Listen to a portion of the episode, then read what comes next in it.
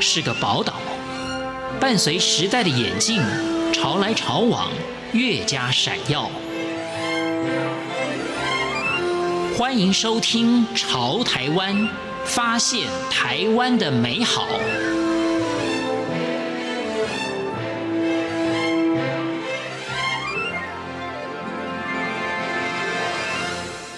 听众朋友，大家好，欢迎收听今天的《潮台湾》，我是闲情。从二零一五年开始，台湾北中南六间医院里有超过八万的人接触过红鼻子医生的表演。专业小丑医生的演出，让医疗照护空间充满了温暖与欢笑，也安慰了许多遭受疾病之苦的病人。今天《朝台湾》节目。红鼻子关怀小丑协会的创办人马兆奇将分享小丑医师一路走来的故事。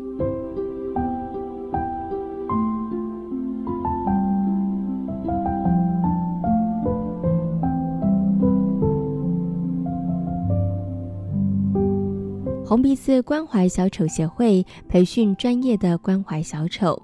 将量身定做的演出带进台湾医疗与照护机构，用欢笑陪伴每一位需要的病友，让他们重拾对于生命的信心以及自我的肯定，也抚慰医院每一颗疲累的心灵，疏解家属以及医护人员的压力。我们这个协会简单来说，就是我们会训练一群受过专业训练的专业小丑演员。然后他们会每周固定一到两次到医院里面去表演给这些呃生病住院的小朋友看。然后他们的表演呢都是量身定做、客制化的表演，就是说他们小小丑们会因为小朋友的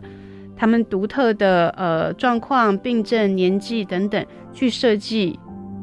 专属于他的独一无二的表演。所以我们每个病床的表演都不一样。都是独一无二，都是即兴的。那然后我们的小丑们，他们也是上线之后也是有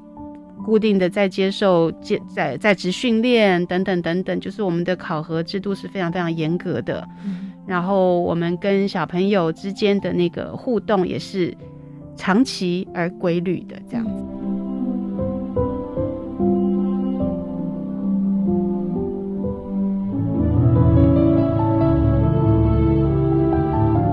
小丑医生概念的建立是由纽约的大苹果马戏团的创办人所提出的。他在一九八六年所建立的大苹果小丑医生团队，是全世界首度将专业小丑带入儿童医疗体系的团队。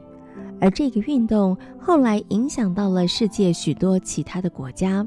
不管是在法国、瑞士、比利时、荷兰以及其他许多欧洲的国家，都存在类似的小丑医生组织。台湾红鼻子关怀小丑协会创办人马兆琪，早在二十多年前就曾经接触过小丑医师。在二零一五年，沙丁庞克剧团与法国的微笑医生协会合作，引进了完整的小丑医生培训系统。其实讲到二十 二十年前，我去法国学习小丑表演，那时候还没有到小丑医生，然后去学习小丑表演的时候，就听到了这件事情，才知道说原来欧美国家他们已经进行二三十年的历史，就是说专业小丑到医院去表演给小朋友看这件事情。然后那时候回到台湾来，就很想推动这个事，但是我并没有接受过真正专业的训练，然后台湾的时候也还没有这样子的组织，所以是。二零一四年，我才有时间再回到法国去学习真正专业的小丑医生课程。然后，二零一五年回到台湾之后，就开始在台湾推行这件事情。这样。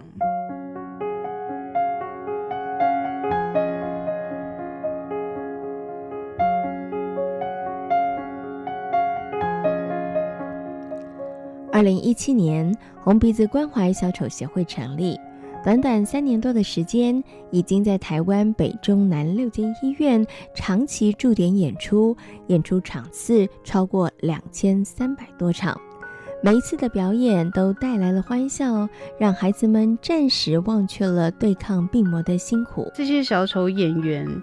他们除了要有艺术上面艺术表演的能力之外，他们还必须要具备医学的知识、卫教的知识，然后呃，关于心理建设的一些课程，让他们能够熟悉医院这样子的时空背景、这个环境，然后知道怎么样能够在医院更好的执行他们的工作。比如说，我讲一个最实际的例子，就是也许今天，嗯。护理长会跟我们说，这个小朋友他什么样什么样的病症，然后正接受什么什么样的治疗，然后我们小丑医生必须要马上知道他在说的是什么事情，然后不会说啊这个是什么，还要还要医护团队再花时间帮我们解释，然后我们也马上知道说这个治疗或这个病症在小朋友身上造成什么样子的效果，他可能可能刚刚接受完钡针治疗，所以他的麻药还没有完全消，然后或者他必须要平躺。然后，所以我们的表演就会依据这个小朋友的状况而去设计最适合他的。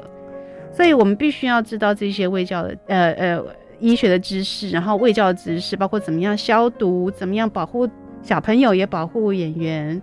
然后还有就是心理建设的课程，就是怎么样我们的小丑医生他在工作之后能够保持一个稳定的心情。然后，然后，然后每一次去都是一个一个一个全新的开始，这样。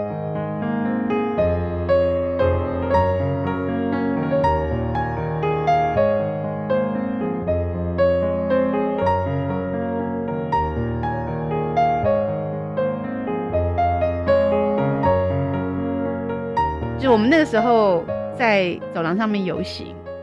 但游行到一半的时候，就听到房间里面传来。很生气的怒吼声，就是一个小朋友，他很生气，然后后来才知道，因为他其实是癌症复发。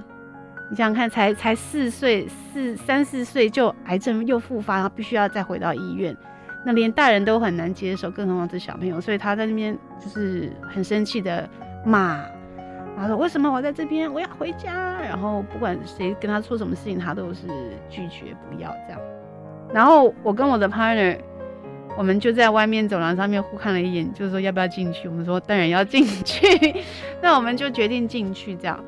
那我们进去的时候，他当然还是在那个很强烈的愤怒情绪当中。然后呢，我们就两个人就假装扮演那个枪林弹雨当中匍匐前进的士兵这样子，然后想说要要偷袭他，让大家看不到我们，然后去接近他这样。结果呢，当然他看到我们。然后他看到我们第一个反应就是说：“小丑走开，我不要小丑。”这样。然后呢，他一吼，我跟我的 partner 就顺势，当然是表演了，就仿佛是被台风吹吹吹吹到了门口去这样。然后这小朋友刹那间就有点傻掉，他说：“诶，原来我的怒吼这么的，这么的威力这么强大。”这样。然后呢，我们就是。就继续继续试图要接近他的床边，然后他等到他会故意等到我们快要到他床边的时候，又再怒吼一声，然后我们又在咻又被吹到门口去，这样，然后这样来回几次，其实我们自己心里就知道了，就是其实小朋友正在跟我们玩，他已经在跟我们玩了，虽然他表面上看起来还是很生气的样子，但是其实他他他已经在跟我们玩了，这样。然后呢，在这来来回回之中，刚好不巧呢，我的 partner 他就是手抓着一个衣柜的门，然后顺势他一怒吼，然后我们往后飞那一刹那呢，他就把那个门给扯下来了，是真的扯下来。然后我也都傻眼了，然后在场爸爸妈妈跟 护士也都傻眼。然后呢，小朋友就很得意，他就站在床上面，手叉着腰说：“哦。”小丑，你们完蛋了！我要去跟护理长说。然后当下我们也是在表演当中，就两个人跪下来，跪着，然后然后跟他求饶，说拜托拜托，不要跟护理长讲，拜托拜托，如果说护理长讲知道了，他要把我们赶出去了，拜托拜托。他想一想就说，嗯，好吧。然后就请爸他的妈妈帮给他一张纸跟笔，然后就是说他要开罚单给小丑。他就说小丑把门弄坏要罚，然后就是一零零零零零零很多很多数字这样，然后我们小丑拿到拿到了这个罚单，当然就是当然就是 很可怜，但是又很感谢说谢谢他不跟阿护理长讲，他们就说那我们可不可以分期付款？他就说好。所以之后我们每一次去医院演出之前，就买一叠厚厚的玩具钞票，然后每一次看到他就付给他一些付就分期付款付一些罚款这样子，然后这就变成我们之间的一个一个游戏。就他每次看到我们小时候，他就是一副很得意的那个警察的样子就出来了，然后就跟我们要 要罚款这样。所以就是就是说，我们我们小丑医生就会用比较。戏剧的方式吧，或逗趣的方式，去去跟小朋友建立起一个关系，或是让他觉得他所接受的这些事情，其实怎么样让他好玩，或怎么样让他不是这么的痛痛苦，或是纯粹的 suffer 这样子。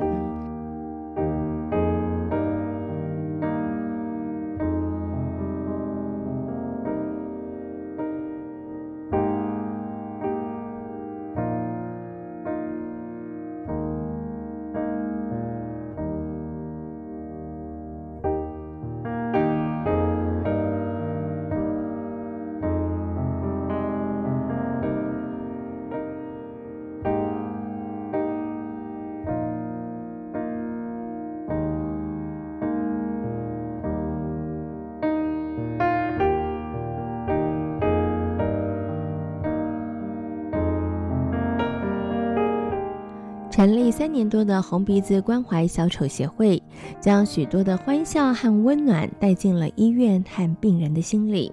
但是，许多社会大众仍然对于小丑医生不甚了解。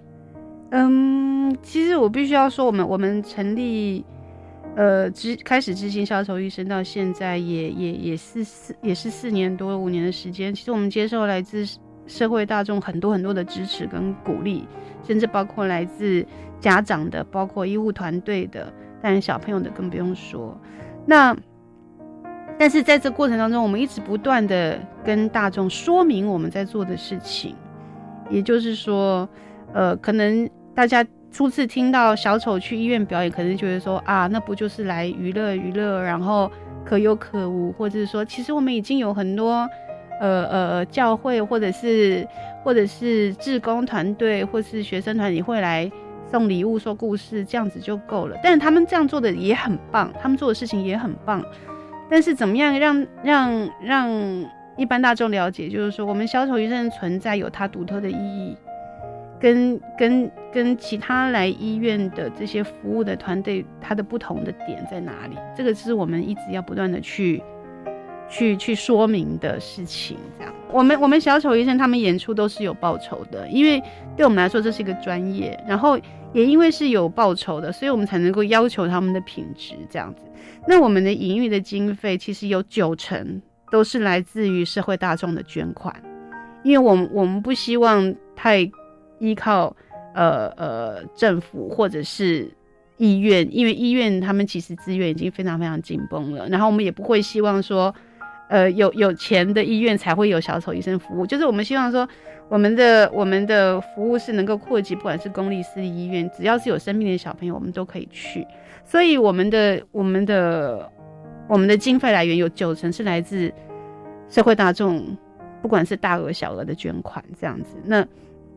所以，因为我们的演出是长期固定的，所以我们每一年所需要的经费其实是有增无减，而且只要我们经费不足，可能我们医院的演出就会断掉，这也不是我们希望的事情。